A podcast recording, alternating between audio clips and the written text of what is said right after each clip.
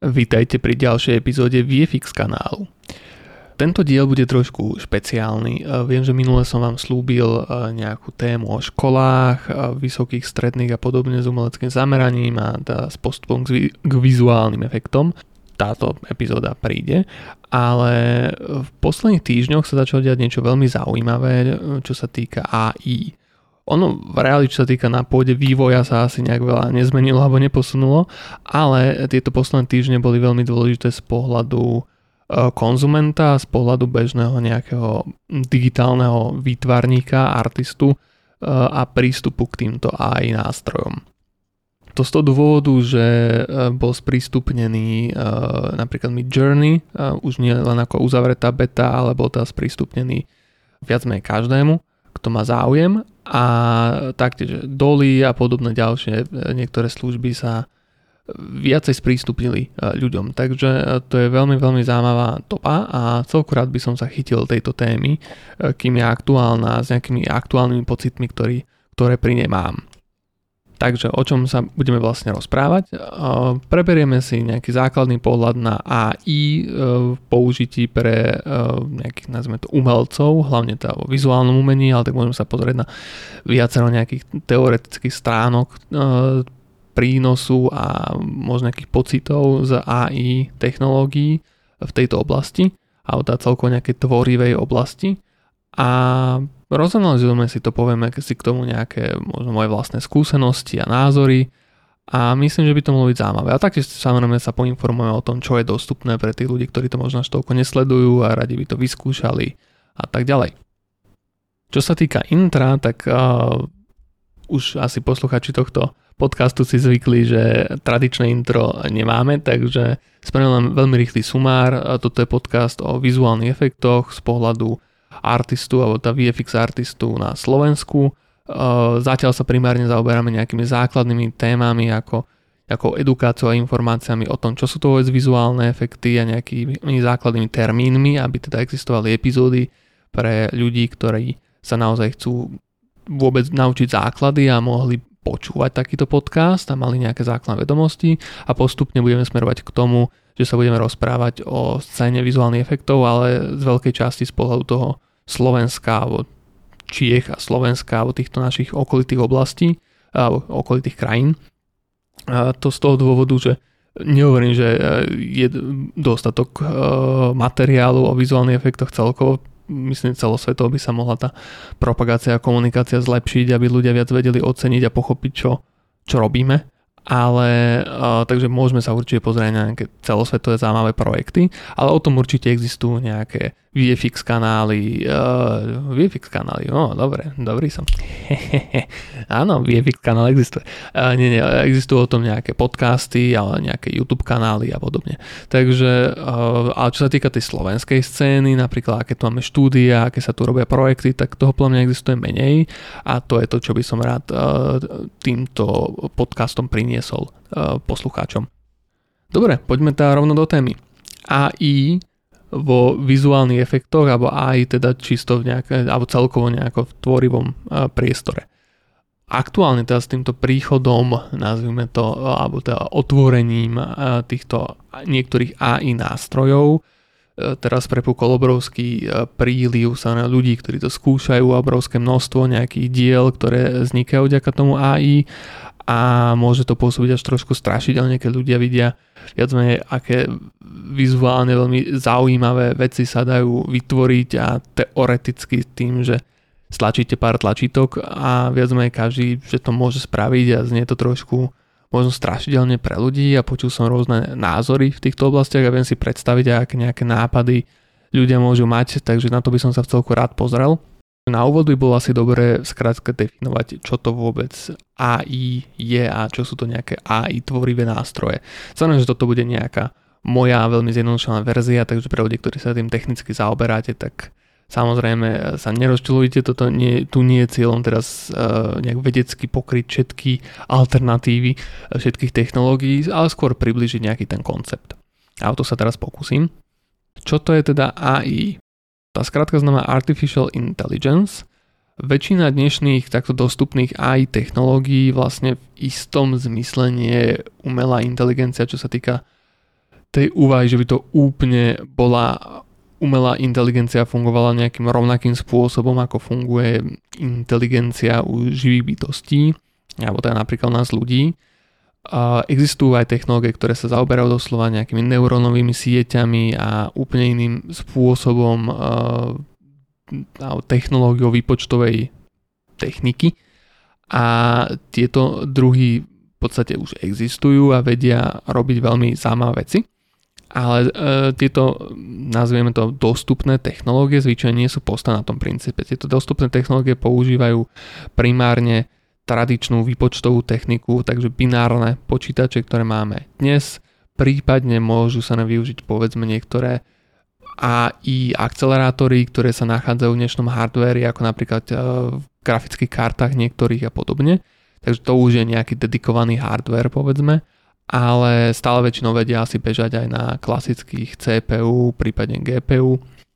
takže centrálnych procesoroch a grafických procesoroch, ktoré sa teda zaoberajú nejakými doslova diskretnou matikou, eh, ja neviem, float point unit, arithmetic unit a podobné nejaké časti, ktoré teda sa zaoberajú nejakými druhmi výpočtov a eh, v podstate používajú ten binárny princíp na pozadí,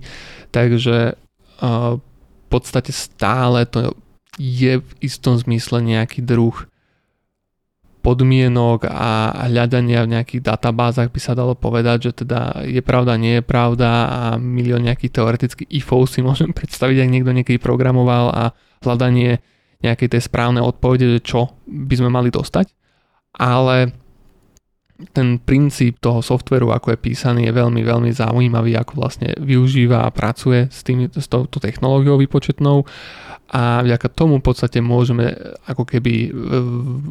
uplatniť princíp tzv. trénovania toho AI, to znamená, že natrénujete nejakú tú umelú inteligenciu a čím viacej informácií e, jej vložíte, no ideálne, ktoré sa nepopierajú, nie vždy viacej musí byť lepšie, ale teda viacej nejakých relevantných informácií je vložíte a dlhšie ju necháte trénovať, tak tým sa páči, že lepšia v tej danej úlohe tá umelá inteligencia bude. Takže keď tú umelú inteligenciu budete učiť, že toto je ľudská tvár vo fotografii. A dáte jej veľa rôznych tvári, rôznych ľudí, rôzne rasy, rôznych e, osvetleniach, e, ja neviem, rôzne črty, rôzne nejaké aj zranenia, neviem čo, všetko možné, tak vlastne pochopí nejaké tie základné prvky, že bude vidieť, že zvyčajne tam sú dva oči a nos, dva nosné dierky, ústa sú v nejakých pomeroch od seba a, a podobne. A vlastne začne sa učiť kresliť tú ľudskú tvár, bude naučiť sa ju buď nájsť v tej fotografii, alebo ju nakresliť, alebo zložiť z nejakých zložiek a napodobiť svetlo, napodobiť štruktúry podľa toho, čo potrebujete, čo vlastne od tej umelej inteligencie chcete. A potom to bude vedieť robiť na počkanie. Ten trénovací proces je zvyčajne veľmi náročný a pomalý a ten samotný výsledok častokrát vie byť docela rýchly. Takže to je ako keby nejaký ten plus a mínus tejto technológie, že vyžaduje na úvode tú investíciu do toho tréningu,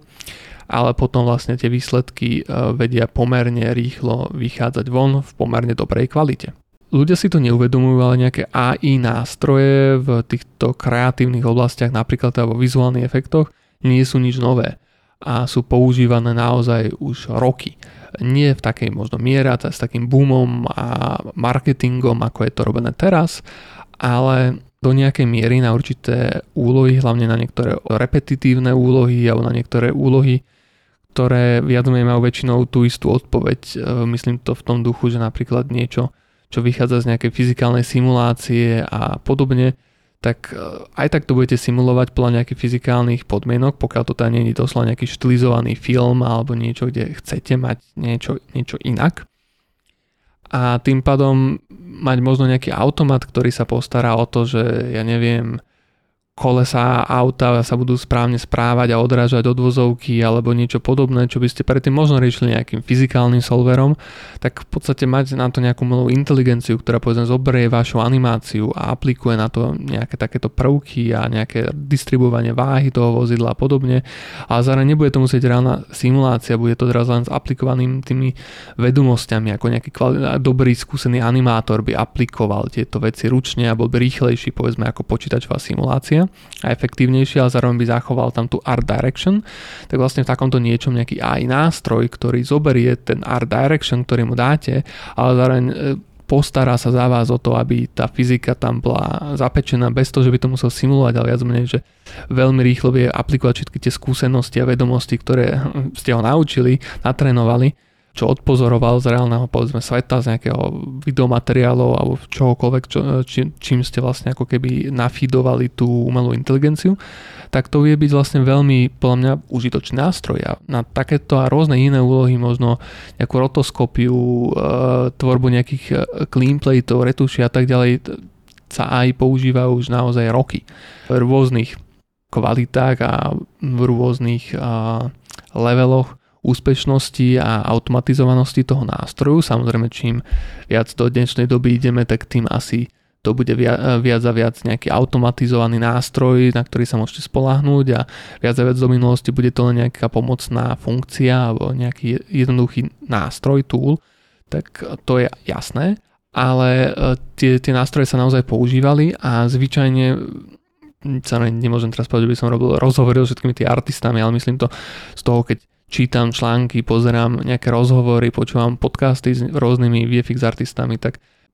vnímam to, že to vnímajú pozitívne. A aj keď sa možno niekedy niektorí priznajú k tomu, sa báli týchto nástrojov, tak vlastne sú za ne radi, pretože tie nástroje nepripravili o prácu, ale tie nástroje im umožnili viac sa venovať tej, tej kreatívnej časti, tej, e, prečo sú tam a menej sa museli vlastne zaoberať iteráciami a nejakou repetitívnou prácou a nekreatívnou prácou, ktorá napríklad obsahuje len napodobovanie reality. Od toho ich to vlastne aj oslobodilo a viac sa mohli venovať uh, teda tej kreatívnej časti, tej tvorivej.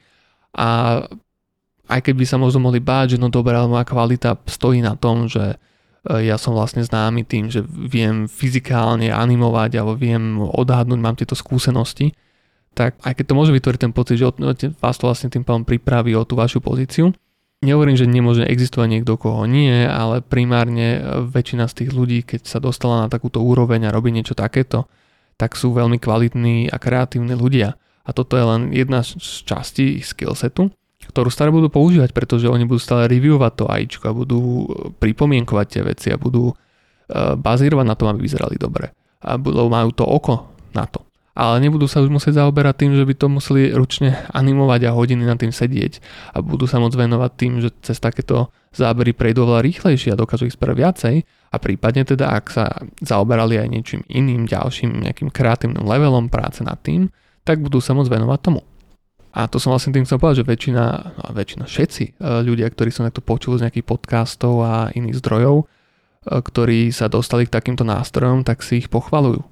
A hovoria, že sú super a nechceli by sa vrátiť do doby bez nich. Čo tieto nástroje spravia v tejto,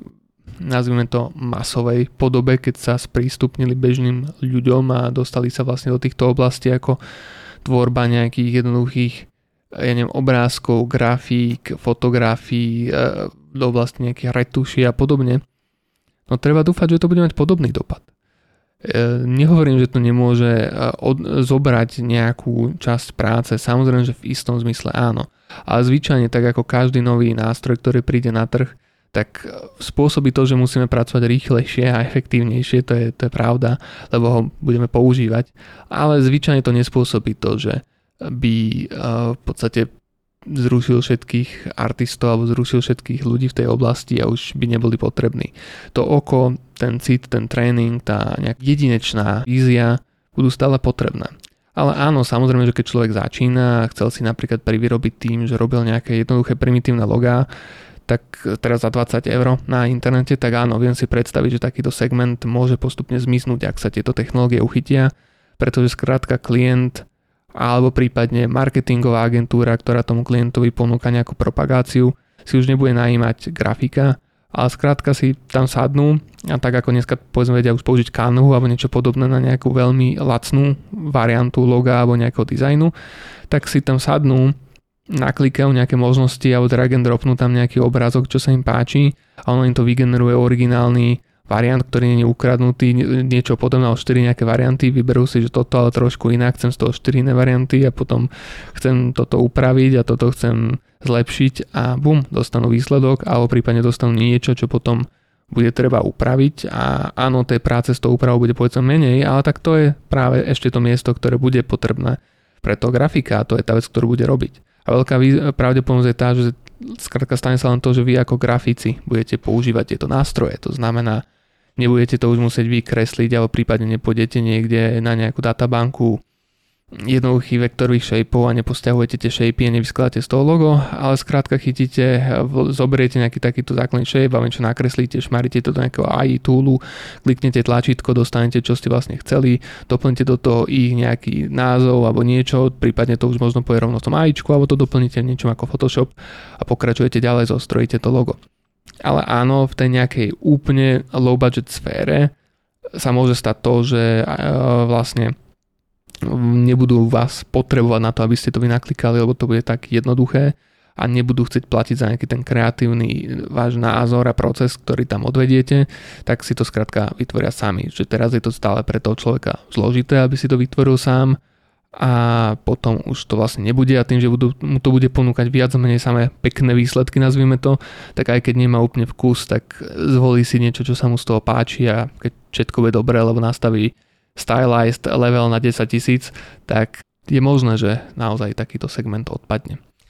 Možno sa teraz bytočne vás zakecal v tom, že ľudia si nevedia predstaviť, o čom hovorím. Takže vlastne tie aj nástroje v tejto chvíli, niečo ako napríklad Midjourney, fungujú na základe textových a obrázkových promptov. To znamená, vy vlastne píšete ako keby jednoduché príkazy a k tým príkazom viete pridať nejaký váš popis. Takže vy vlastne môžete povedať, že nejaký čo príkaz vytvor obraz a k tomu dáte povedzme obrázkový prompt ako nejaký základný obrazok, ktorý máte, alebo to aj nemusíte spraviť, ale ak máte nejaký inšpiračný obrazok, môžete ho tam vložiť. Potom môžete dať nejaký textový prompt, ten je viac menej povinný. Napríklad do toho textového promptu doslova môžete opísať, že e, západ slnka nad prériou e, s tým, že naľavo stojí postava mladej ženy. Napríklad, e, sa zvyčajne to funguje v angličtine. To môže byť hotovo, alebo potom môžete ešte pridať nejaký set nejakých technických príkazov, takže napríklad pomer strán, nejaké možno kvalitatívne nastavenia, možno nejaké nastavenia pre ten daný algoritmus a podobne. Zatiaľ to je teda, že niekto, kto vôbec nepracoval s takýmito vecami, je to ja neviem, človek, čo má obchod s granulami pre zvieratka a chce si spraviť logo, tak by to stále asi nevedel obsluhovať. Takže stále takýto nástroj môže byť vo váš prospech, netreba sa ho použite ho a ďaká tomu možno takýchto 20 eurových log spravíte viacej, rýchlejšie a efektívnejšie. Treba vložiť nejakú jednoduchú skicu do toho AIčka, aby to bola teda nejaká tá vaša predstava, zadáte tam nejaké, nejaké parametre, aby to teda bolo nejakým spôsobom štilizované v takom duchu, aký vy chcete. Bum, vyhodí vám to nejaké variácie, možno, že takto viete rýchlo zvariovať nejaké farby, že buď tam len napíšete, alebo mu necháte voľnú ruku tomu AIčku, ono niečo povytvára a vy si poviete, oh, nad týmto som nerozmýšľal a, a máte inšpiračný zdroj a buď to tam môžete použiť ako naozaj základ vašej grafiky alebo čisto ako inšpiráciu. Ja napríklad momentálne používam tieto aj nástroje dosť len na inšpiráciu. Sa hrám, zadávam rôzne myšlienky a vidím, čo z toho vyjde a vlastne v podstate vôbec ten obrázok samotný nepoužijem, ale použijem ten, ten proces a všetky tie veci, tie fázy toho procesu, ktoré som tam videl. A to je pre mňa zaujímavé. Postupne sa ale samozrejme tieto interfejsy pravdepodobne viac spravia user-friendly, e, priateľské a integrujú sa do e, rôznych ľahko ovládateľných prostredí a samozrejme, že tie samotné AIčka začnú byť lepšie a lepšie a začnú možno menej vyžadovať nejakú tú skúsenosť a experimentáciu s tým, ako mu to naformulovať, aby to vedelo zobraziť. Niečo pekné a použiteľné a zároveň možno, že sa zlepší tá art direkcia, že teraz naozaj je to pekné na to, že chcete dostať z toho zaujímavé pekné obrázky, hlavne keď boostnete nejaký, nazvime to štýl level toho AIčka, že mu dáte nejaké parametre, aby robil pekné obrázočky a on je teda sa neinšpirovaný z toho, čo je estetické a snaží sa to tam použiť a replikovať a pre nejakého povedzme bežného človeka to môže byť, že naozaj skoro každý obrázok, čo z toho vyjde, bude wow, to je krásne, dal by som si to na stenu. Ale pokiaľ sa s tým chcete docieliť nejaký konkrétny výsledok, tak to už môže byť trošku problém a vyžaduje to nejaké skúsenosti a experimentovanie s tým nástrojom. Keď sa ale toto zlepší, tak na jednej strane je to super pre vás, lebo to budete môcť využívať, ale na druhej strane sa áno, môže stať to, že nejaký klient si to venuje tomu tých 20 minút a dokáže tam vytvoriť niečo, čo mu postačuje alebo teda, že mm, napríklad marketéri v marketingových agentúrách a reklamných spoločnostiach a podobne takýto nástroj sa nám bez problémov zvládnu, majú nejaké estetické cítenie, majú nejaké základné vedomosti o týchto oblastiach, tvorby nejakých vizuálov a skrátka nebudú potrebovať toho grafika na takéto jednoduché úkony. Tam, tam hrozí naozaj táto, táto vec, tom sa musíme nechať prekvapiť, kam to pôjde a ako to bude e, v budúcnosti je možné, že to vlastne vôbec nebude nikoho ohrozovať a je možné, že aj tie technológie vyslovene sa zakapú a pretransformujú sa na niečo úplne iné a takéto nástroje budú len teraz boom, že je, je, je, viem vychrliť veľa pekných obrázkov a každého toho o dva mesiace omrzí a nikoho to už nebude zaujímať. Financovanie takýchto technológií sa presunie do tých, nejakých tých konkrétnych segmentov a nástrojov, kde to je potrebné, ale takýto segment, že jej môžem vytvárať e, logá, obrázočky vlastne v istom zmysle zákape čo sa týka toho profesionálneho sveta, je možné, že vôbec nie, ale ako vravím, stále to bude nástroj, ktorý viete vy využiť, takže tam nie je žiaden problém, len sa znova žiaľ posunie ten bar tej efektivity. Uh, takže to niečo môže byť samozrejme stres pre ľudí, ktorí v tejto oblasti pracujú, pretože musia vytvárať veci ešte rýchlejšie a ešte rýchlejšie a ešte rýchlejšie. Ale zase vďaka týmto nástrojom to je možné. Čo je zase na druhú stranu veľmi zaujímavé a dobré. Určite to má sa na potom zase ďalšie rizika, že pre ľudí, ktorí prichádzajú do nejakej uh, art oblasti, tak jak, ako sa tie nástroje vlastne zjednodušujú a viac automatizujú, tak to potom sa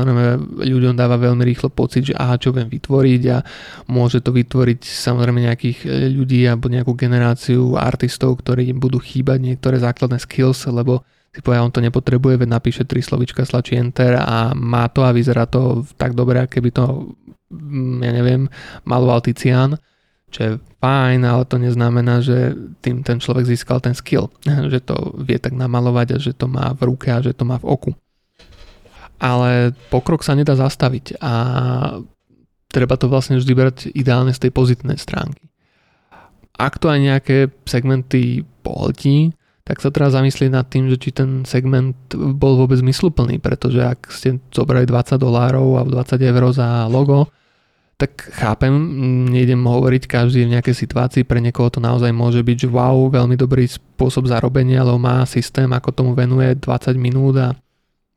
alebo hodinu a dostane 20 eur. A inak si vie predstaviť, že by mal len prácu, kde bude mať 5 eur na hodinu, takže to je štvornásobne viacej, takže je to skvelé takže nejdem nič do toho hovoriť, ale normálne štandardne sa logo, nejaký kvalitný logotyp a prípadne dizajn nejakej korporátnej identity nestojí 20 dolárov a nestojí ani 200 dolárov a nestojí zvyčajne ani len čo 2000 dolárov, e, pokiaľ je to celý napríklad až korporátna identita. To si treba uvedomiť a netreba zasa pracovať pod svoju hodnotu. Takže v tejto chvíli, ak tento segment bude nasýtený tým, že si ľudia to budú môcť naklikať nejakom nástroji a prípadne niektorí, keď, tam, keď to nebudú vedieť alebo si budú chcieť priplatiť za nejakú pridanú hodnotu ešte on top toho nástroju, tak to môže byť práve ten segment pre tých uh, nejakých mladých začínajúcich ľudí, ktorí sa to učia. A ide sa ďalej. V istom zmysle nie je škoda, že už by nerobili a nezdierali sa za takéto peniaze, ktoré vlastne nie sú hodné za tú prácu pretože pre veľa ľudí samozrejme to znie, že čo vytvoril nejaký obrazoček, 20 eur je dobré, ale treba si uvedomiť, že ten človek musí mať ten, ten tréning, ten, tú schopnosť takú vec vytvoriť, uh, tie skúsenosti uh, a ten tréning v tom oku, že to vidí, že vie takéto niečo nadizajnovať. Je tam tá dizajnerská práca, to, že v niečo vytvoril, čo budete povedzme rok, 2, 10, 20 používať, to sa inak skrátka platí. A taktiež tie nástroje, ten hardware, software, ktorý použil za grafický tablet. Takže naozaj tam to, aby niekto to spravil za 20 eur je neprimerané, keď poznám a mám aj priamo svojich známych a kamarátov, ktorí mám rád, ktorí napríklad teraz pre začínali nejaké podnikanie a dalo sa im 20 eur za niečo takéto, akože nie že veľa, ale že primerané. Už 200 by asi považovali za veľa. Tak a presne keď som sa snažil s nimi potom porozprávať a som im vysvetlil tieto veci, a išiel som na to opatrne, že som si vypočul, vypočul som si aj nejaké pripomienky k tomu, čo obdržali a že teda si sú s tým spokojní, ale zároveň boli trošku pobúrení, že možno niektoré technické veci tá osoba nevedela, nezvládla, keď to potom dávali do tlače a museli to dať nejakému známemu ešte upraviť. No tak som začal vlastne vysvetľovať, že či sa vlastne zamýšľali nad tým, koľko to je práce. Že teda, dobre, veď koľko ste to riešili. Aha, koľko verzií ti to dala. Aha, takže si dostala, neviem, 10 verzií úvodného loga, potom ste ešte ďalších 5 verzií iterovali, nejakých prípomienok a potom v podstate celé to bolo nejaký ručný vektor, ručná vektorová grafika, ale ako kvázi nejaká kresba sa dá povedať, najprv vytvorená ručne, e, myslím, že cerusko na papier a potom teda to bolo nejako zvektorizované, ale znova ručne, nie nejakým automatickým nástrojom, to malo nejaké pekné krivky, ťahy. Bolo to, bolo môj vkusu mierne gičové, ale o to nejde, veď išlo o uspokojenie toho klienta, ale ide o to, že ide to, bol to nejaký štýl, bol to nejaký umelecký výkon, nie každý to dokáže a teraz vlastne sme si prešli ten počet hodín, ktoré na tým ten človek strávil, tieto skills, ktoré musel mať a keď som sa vlastne spýtal tých ľudí, či si myslel, že by to vedeli spraviť, no nie, nevedeli, uznali to. Potom vlastne som povedal, čo cenu Photoshopu a presne, že teraz nech si predstavia, že teraz oni začínali podnikanie, tak si brali priestor, tak som povedal teraz si, na ktorých chceli to logo, tak som povedal, že predstavte si teraz, že teraz tá osoba si platí ten priestor, že to nie trvá študent hej, a má všetky tieto náklady software, hardware, priestor, elektrina, internet e, má tieto skills, e, venovala tomu toľko času a teraz, že dáte za to 20 eur, takže koľko vlastne by mohla tomu venovať? Ja neviem, 15 minút? No. A venovala tomu 15 minút a viacej. No a potom prišla tá ďalšia otázka k tým technical skills a tam som tiež vlastne reagoval na to, že dobre, Pravíte, že ste dostali nejaké obrázky v nejakom rozlíšení, ale nebolo to korektne vektorizované, nemalo to nejakú korektnú masku na to, aby to vedeli vyrezať na plotri a niečo.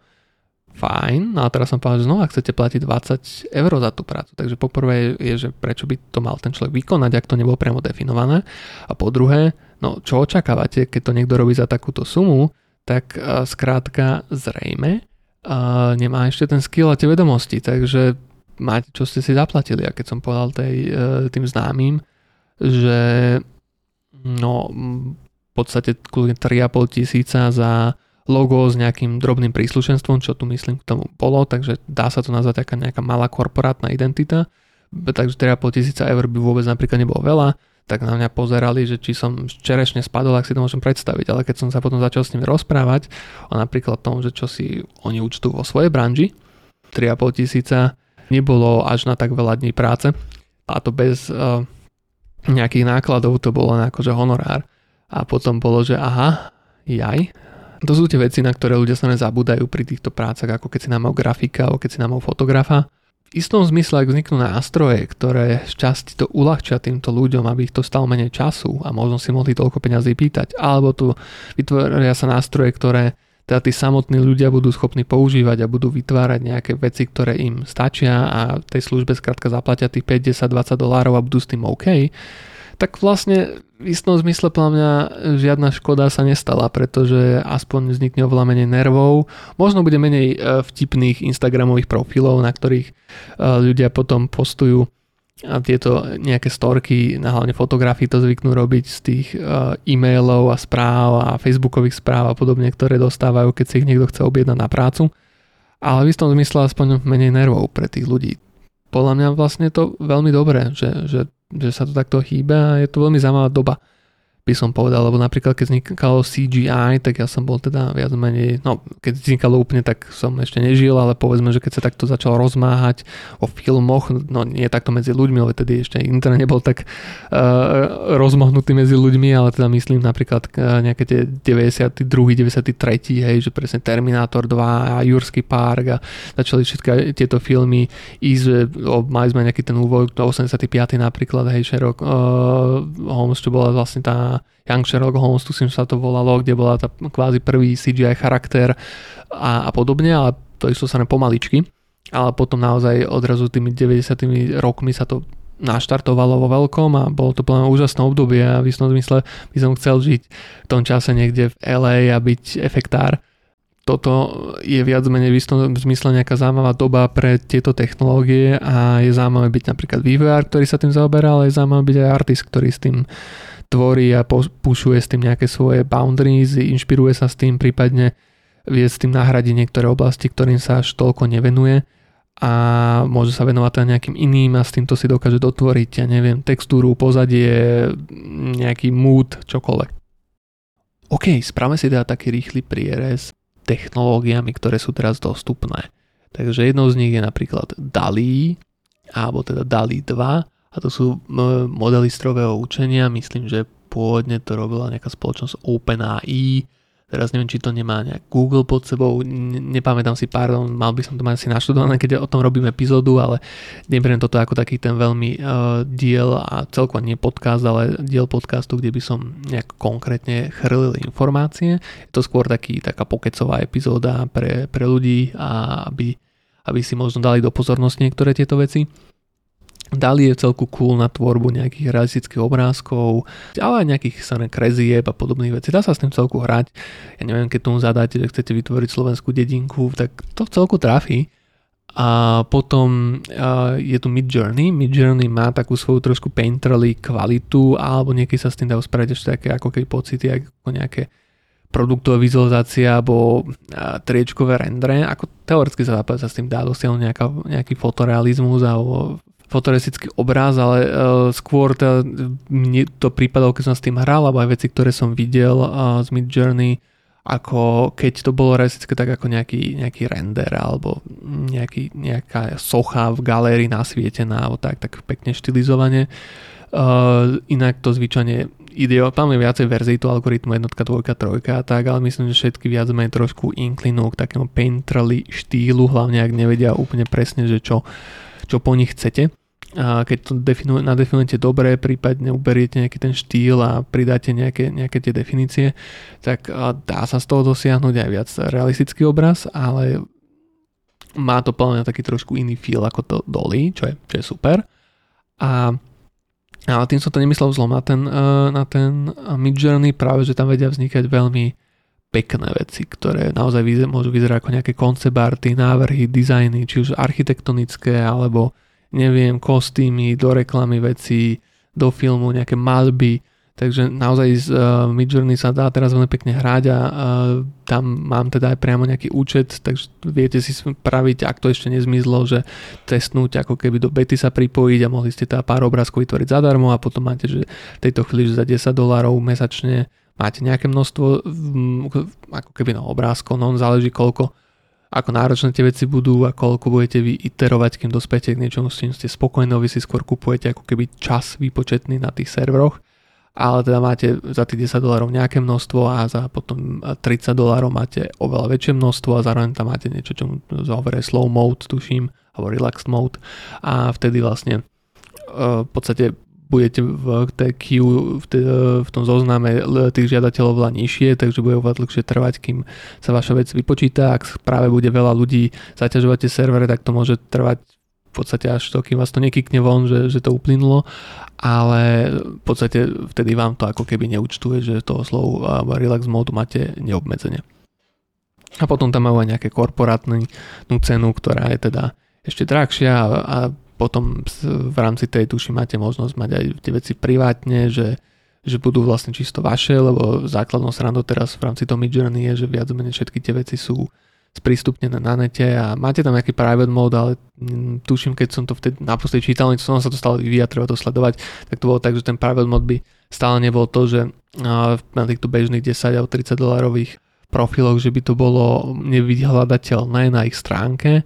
ale uh, za to sa musel tuším priplatiť, keď to mal byť teda nejaký takýto privátny účet alebo mať ten korporátny účet a tam sa dalo vyžiadať, že teda niektoré veci nebudú zobrazené. Inak je vlastne všetko vyhľadateľné, s tým, že si človek môže vlastne pozrieť ten váš art na nejakom vašom profile na ich stránke, môže tam vidieť priamo prompty, ktoré ste zadali a všetky tieto informácie a kvázi snažiť sa zreplikovať to, čo ste vytvorili. Čo podľa mňa je zle, pretože uh, viac menej na jednej strane je to vaše dielo, na druhej strane vy ste dodali ten koncept, ale ten vizuál vytvoril to AIčko, takže nevidím nejaký veľký problém v tom, že tie veci sú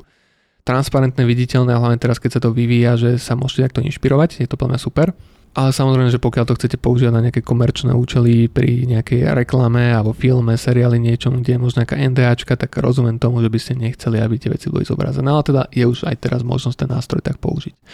Potom videl som jedno AIčko napríklad na 3D, že konverzia z 2D do 3D Takže to bolo veľmi zaujímavé, že môžete nejakú skicu, kresbu, technický výkres, niečo do toho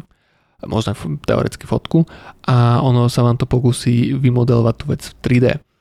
čo je veľmi tiež cool koncept. To už bolo dosť drahšie, takže to už na také bežné testovanie pre ľudí asi nebude. Ale boli tam docela dobré výsledky a to môže byť tiež veľmi zaujímavá pipeline na práve takéto nejaké rýchle premodelovanie nejakých vecí, pokiaľ to hlavne možno potrebujete ako nie nejaký finálny model, aj neviem, do hry, že sa teraz, že to bude zoptimalizované, je to zo všetky strach funkčné, dá sa do toho vojsť a neviem čo podobné, ale keď to potrebujete napríklad ako nejakú kulisu pri nejakej vizualizácii alebo pri nejakom zábere alebo potrebujete to možno ako nejaký základ nejaké, nejakého modelu, inšpiračný, ako keď máte čo 3D sken a tak, tak podľa mňa to je veľmi zaujímavý nástroj tiež, že v podstate môžete do toho vložiť nejakú fotku alebo fotografie alebo obrázok, obrázky a vypluje vám to 3D model. Znova, niekto, kto je modelár sa teraz môže zlaknúť, ale znova stále nemôžem sa navedieť budúcnosť, možno, že to nahradí všetko, ale nemyslím si, pretože sa na ne nahradí to, aj keď to Ačko by potom už nerobil len podľa fotiek, ale teraz by vymýšľalo, dizajne modelovalo, tak vždy to viac menej zatiaľ čerpa z toho, čo ste ho natrénovali. Takže a môže možno vymýšľať v istom zmysle nové veci, ale ale stále to nebude asi také ako komunikovať človekom, stále to nebude až taký možno naozaj nová myšlienka, keď sa nám môžeme polemizovať o tom, či človek vymyslel nový, novú myšlienku, či to stáva na tom, čo videl, ale tak niekam sme sa dostali z tých jaskyň, takže asi v istom zmysle dokážeme vymyslieť niečo nové, ale sa to staviame na tých vedomostiach, ktoré sme už získali a videli. Plnú nejakú no- kreatívu nových vecí a to zrejme zatiaľ dúfajme nenahradí a zároveň teda samozrejme tá kreatívna atmosféra, ktorá vzniká medzi viacerými ľuďmi, nehovorím, že nemôže byť alternovaná nejakým iným procesom, ale nenahradí ju skrátka nejaké ajčko a nástroj, keď sedíte sami niekde a ťuknete tlačítko. Takže práve by som to tak, že sú to nástroje, môžu pôsobiť trochu strašidelne, ale skôr by som riešil to, že možno príde nová éra a tak ako sa neviem, primárne stop motion prešlo na ja neviem, CGI, tak že možno príde niečo nové a iné, ale v tom duchu, že nové a iné, že teraz tam nebudú ľudia nič robiť a všetko sa to spravia automaticky. Je to možné, ale veril by som, že snad nie je hlavne v tejto kreatívnej sfére, lebo celý ten biznis je o tom, že vytvárame nejaké kreatívne diela a ďalší ľudia ich nejakým spôsobom konzumujú. Samozrejme, že v istej sfére tam môže nahradiť nejaká automatizácia niečo, ale aj takýto nástroj, ktorý teda modeluje, tak kým modeluje z fotiek, tak samozrejme je to nástroj. Keď už by začal vymýšľať dizajny, OK, ale stále je otázne, že keď sa ide robiť nejaká konkrétne, nejaké konkrétne dielo a vykomunikuje sa to s nejakým človekom, ktorý má nejaký konkrétny štýl, ktorý vám vyhovuje, e, že by bolo vždy praktickejšie robiť s nejakým aj nástrojom, ktorý vyprdne 12 miliónov možností a musíte si z nich vybrať, to som si naozaj není istý, že, že by bola voľba. To je to isté ako napríklad nejaká digitálna filmová fotografia. Samozrejme, že teda tá digitálna vyhrala, čo sa týka nejakých tých komerčných sfér, ale to neznamená, že už teraz každý je fotograf odrazu. To znamená to, že sa to sprístupnilo ľuďom viacej, lebo je to technicky jednoduchšie, ale stále teda ten človek, ktorý má nejakú tú víziu a vie to robiť a aj tomu rozumie technicky, je v tých profesionálnych eh, kruhoch vyhľadávaný a potrebný a taktiež v niektorom prípade si zvolí povedzme filmovú surovinu na to, aby natočil film, lebo mu ide o nejaký ten vizuál, o nejaký ten proces a, a tak ďalej. Takže a verme, že to pôjde týmto smerom a hlavne si teda užívajme tieto nástroje. Nebojme sa ich, ale preskúmajme ich, vyskúšajme si ich, majme na nej vlastný názor a hlavne skrátka benefitujme z nich. Nebojme sa ich, ale benefitujme z nich, používajme ich a tým pádom nebudú pre nás na škodu a nepriateľe číslo 1, ale budú pre nás veľmi užitočné. A tak ako povedzme, ja neviem, animátori stop motionovi od Fila Tipeta pomáhali pri uh, Jurskom parku cez Dinosaur Input Device animovať uh, dinosaurov, lebo povedzme, že ľudia, ktorí rozumeli tým počítačovým technológiám v tej dobe, neboli zrovna najlepší animátori. Povedzme, že tá myš uh, tiež nebola najlepší interfejsom a nejaké jednoduché primitívne softwarové nástroje, tak si pomohli takto. Takže to isté tu a vy to máte vlastne ešte aj, alebo my to máme o to jednoduchšie, lebo toto není až taká zmena o 360 stupňov alebo 360 by bolo možno dobré o 180, ale je to skrátka len prínos nových nástrojov, ktoré ale sú stále v tom istom paradigme. Pracujete s tými počítači, ten princíp toho používania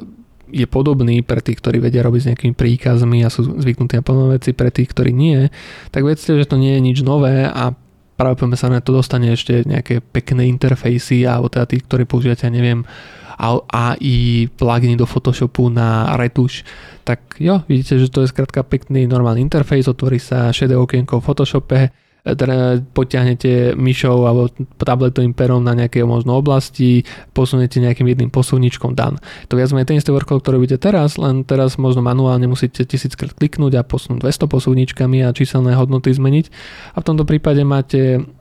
nutnosť povedzme kliknúť dvakrát do obrazu a máte tam jeden posuvník. Takže jo, zjednodušilo sa to. V niečom to je strašiteľné a v niečom zase vám to umožní pracovať rýchlejšie a stále keď tam máte na prd škaredú fotku na pozadí, tak vám to, tá AI retuž nepomôže. V tomto prípade áno, keď máte AI, ktoré tvorí obraz, tak si môžete povedať, že to už teda tým pádom odpadá, ale to za mňa vytvorí ten obraz. A znova, otázka je tá, že vy riadite, aký obraz sa vytvorí. Takže vy musíte mať tú ideu, e, vedieť, čo tam napísať, mať tú predstavivosť, vedieť to popísať a vedieť to spripomienkovať tomu ajčku. To znamená, dostanete tie možnosti a vy vyberáte, ktorou sa uberať, z ktorej spraviť viacej variacií, ktorú nejako skvalitniť a tak ďalej. A to stále teda vyžaduje to vaše oko, len ten proces je rýchlejší a jednoduchší pre vás. A možno nevyžaduje niektoré technické skills od vás, ale tá kreatíva sa tam podľa mňa nemení. Porúčam každému vyskúšať napríklad Mid Journey. Je to naozaj veľmi jednoduché nie je to nejaké drahé. Funguje to cez Discord, takže pre nejakú, nazvem to mladšiu generáciu, možno gamerov a podobne, to bude veľmi domáca pôda. Takže stačí mať Discord account a viac menej celé to funguje tak, že to Discord server, ku ktorému sa pripojíte a sú tam boti vy skrátka píšete tie príkazy a na základe tých vám ten bot odpoveda naspäť vaše obrázky. Simple enough.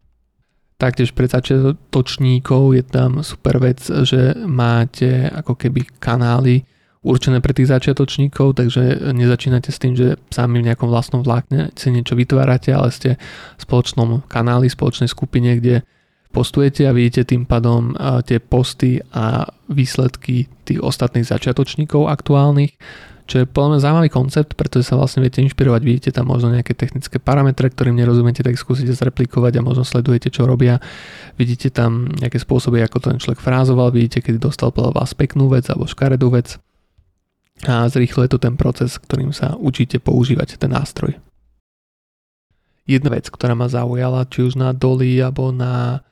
Mid Journey, lebo v istom zmysle na pozadí sú to podobne fungujúce princípy, že oni ako keby vytvoria taký jak noise alebo zoznam mapu bodov a potom ich vlastne ako keby nejakým spôsobom difúzujú a pridávajú detaily a podobne. A v momente ako teda vlastne niečo začnú spoznávať kvázi náhodne vytvorené v tom, v tom, v tom z tej spleti tých bodov a, a machul. A vďaka tomu to aj má niekedy na tom základe takú painterly kvalitu a hlavne ak tam nedodáte tomu nejaké správne termíny a, a veci, že on jasne vie, že aké kvázi textúry má použiť a spraví z toho nejaký fotorealizmus alebo fotograficky vyzerajúcu vec. A čo som chcel povedať, že vlastne zaujímavé je na tom to, že vy viete zadať in style of alebo painting by alebo neviem, sketch by alebo photograph by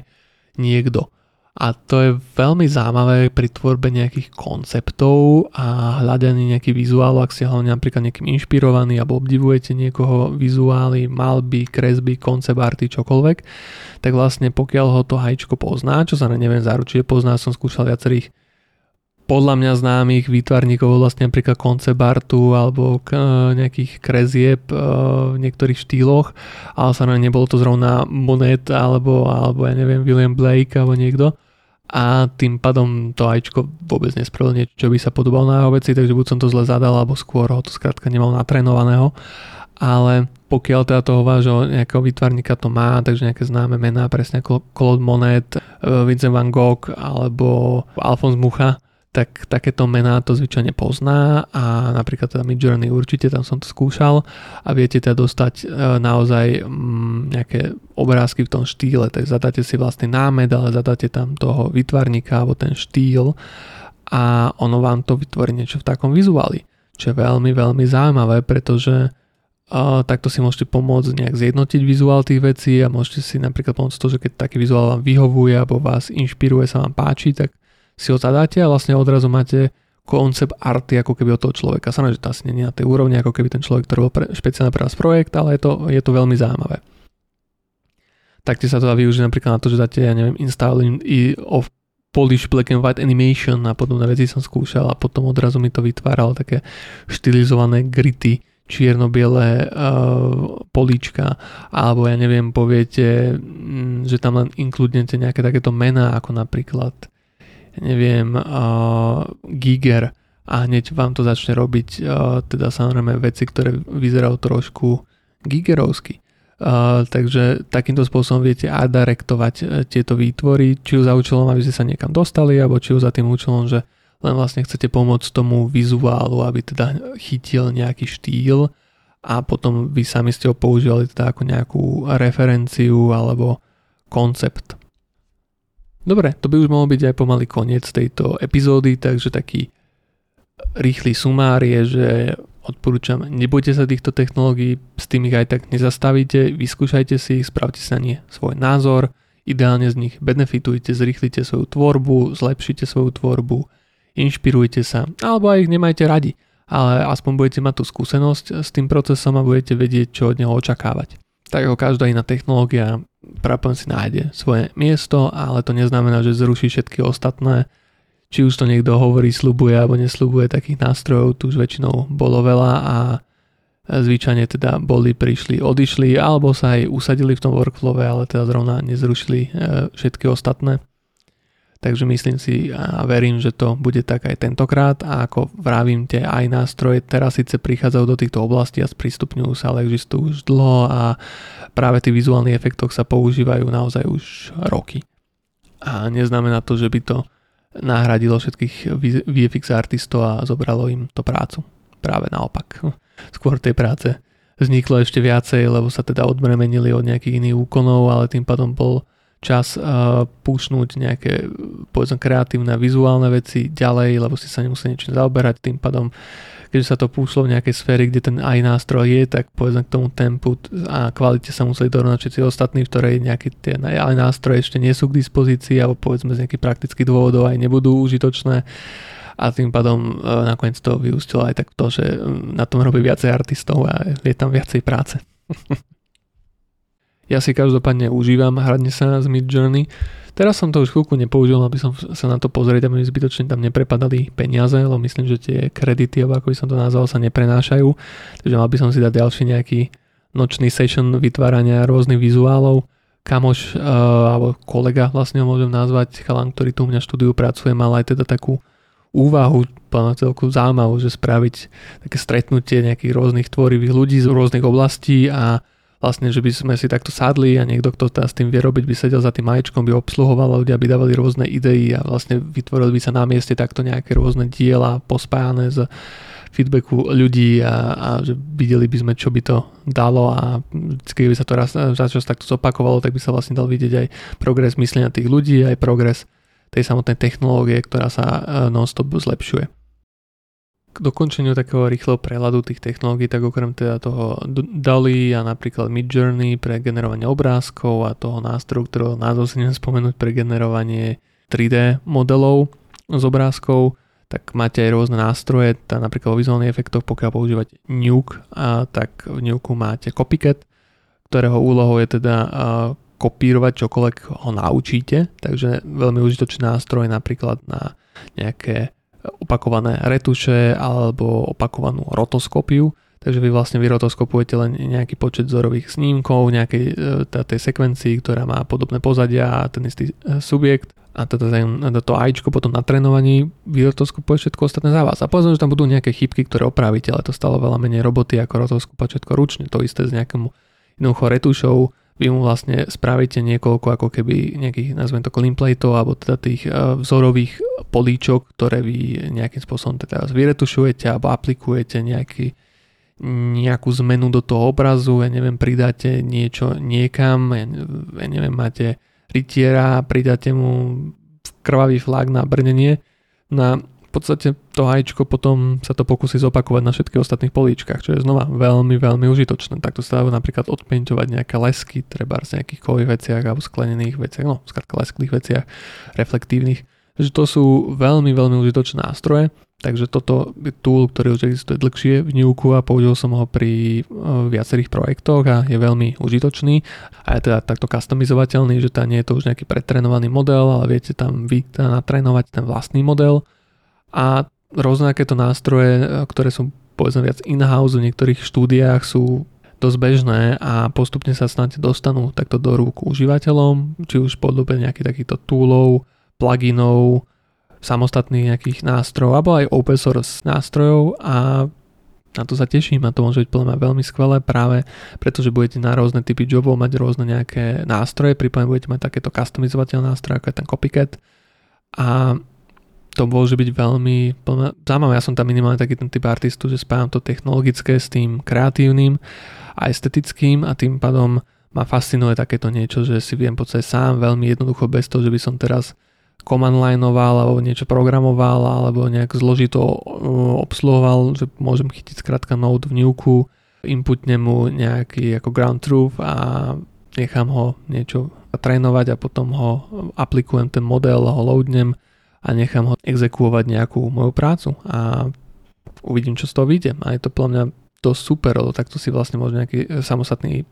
artist alebo nejaké malé štúdio vytvoriť ako keby set nejakých vlastných nástrojov pre povedzme, keď robí nejakú show, eh, kde sa opakujú nejaké scény, tak toto vie byť naozaj veľmi, veľmi čas šetriace. Dobre, tým sa dostanem do outra. Chcel by som poďakovať za pozornosť, chcel by som podať podporu, shoutout ľuďom, ktorí vyvíjajú takéto nástroje a zaoberajú sa tým všetkým nejakým vedcom, programátorom, ľuďom, ktorí skrátka prichádzajú s týmito ideami. Je to, je to skvelé, je to úžasný kus roboty, ktorý ste odviedli a teda dúfam, že z toho neznikne Skynet a neskončíme všetci niekde v, v kanáloch e, s vlčiakmi a ohníkom v televízore CRT ako obľúbenou show, ktorú sledujeme a nebudú tam treba vizuálne efekty, lebo vlastne efekt je už integrovaný. Takže ďakujem a vyjadrujem veľký obdiv týmto ľuďom a taktiež vyjadrujem obdiv sa všetkým, ktorí sa do toho nejako ponárajú a ideálne, ktorí sa možno ponárajú ešte viacej ako, ako ja, majú, dávajú tomu ten čas. O tom som si tak uvedomil, že keď som bol, no teraz som nejaký by som bol starý, ale keď som bol mladý, keď som bol na škole, tak som naozaj bol veľmi vždy popred so všetkými týmito trendami a sledoval som ich už mesiace predtým, ako sa stali cool a ako sa o tom začalo veľkom písať a hral som sa s tým všetkým a teraz už aj keď to povedzme si o tom prečítam, vypočujem, pozriem, či už vopred na čas alebo po termíne, ale určite sa s tým toľko sám nehrám. Možno, že už mám len aj iné nároky a na, na to, čo považujem za nejaký zmysluplný test a aj, aj, to, je, aj to je možné, ale no, vlastne to super, že, že koľko ľudí sa s tým hrá vytvárajú naozaj úžasné veci, takže je, je, je to skvelý čas v tomto byť nažive. Možno nie v niektorých iných veciach, ktoré sa dejú vo svete, ale v tomto určite áno. Takže ďakujem a dúfam, že sa z toho aspoň trošku tešíte aj vy. A chcel by som požiadať ľudí, aby vyjadrili podporu, pokiaľ počúvajú tento podcast a páči sa im a je hodný ich času, tak pokiaľ napíšete nejakú malú recenziu, necháte nejaký komentár, subscribnete sa na nejaký odber na niektorých z platformiem podcastových, čokoľvek poteší a pomôže tomu, aby som teda videl, že na druhej strane sú nejakí ľudia, ktorí ho počúvajú a aby sa vlastne ten podcast potom zobrazoval aj ďalším potenciálnym budúcim poslucháčom a šíril a naberal na popularite. Lebo potom vlastne ďaká tomu aj ja viem, že tomu môžem venovať čas a že to má nejaký význam. Takže za to ďakujem každému, kto tak spravil a kto tak spraví. A vidíme sa, alebo tá, počujeme sa pri ďalšej epizóde ktorá bude buď, záleží to teraz od toho vlastne kam insertnem tento diel, ktorý je taký náhly, lebo ja mám vlastne ten plán pripravený dosť vopred.